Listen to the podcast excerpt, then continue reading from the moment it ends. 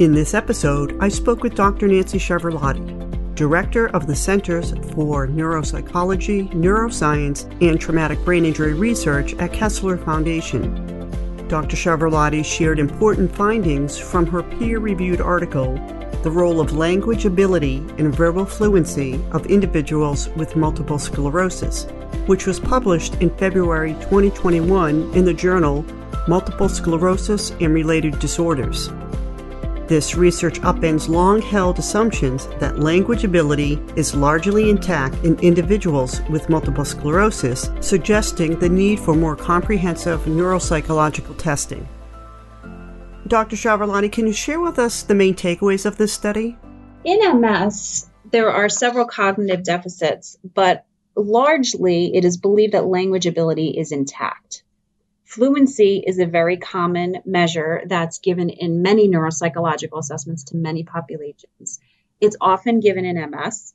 There are two types of fluency one is letter and one is category. And any deficits that neuropsychologists have seen on fluency in an MS population have been largely thought to be due to speed of processing deficits. Speed of processing deficits are the single largest cognitive deficit in MS.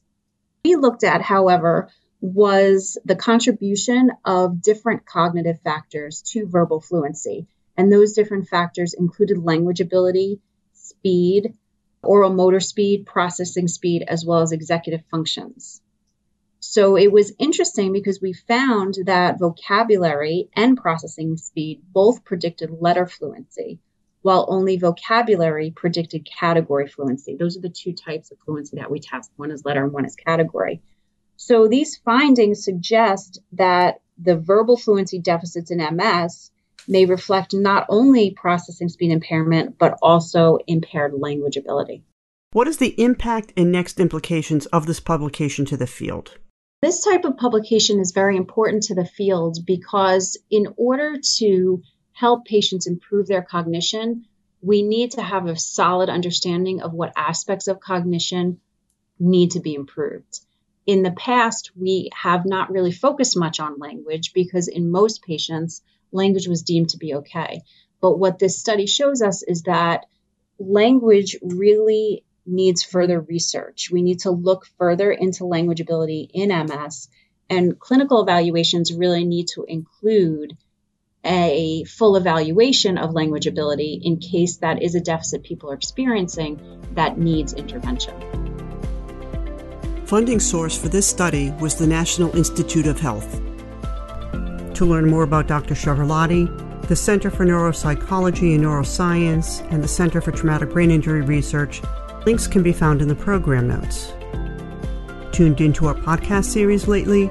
Join our listeners in 90 countries who enjoy learning about the work of Kessler Foundation. Follow us on Facebook, Twitter, and Instagram Listen to us on Apple Podcast, Spotify, SoundCloud, or wherever you get your podcasts.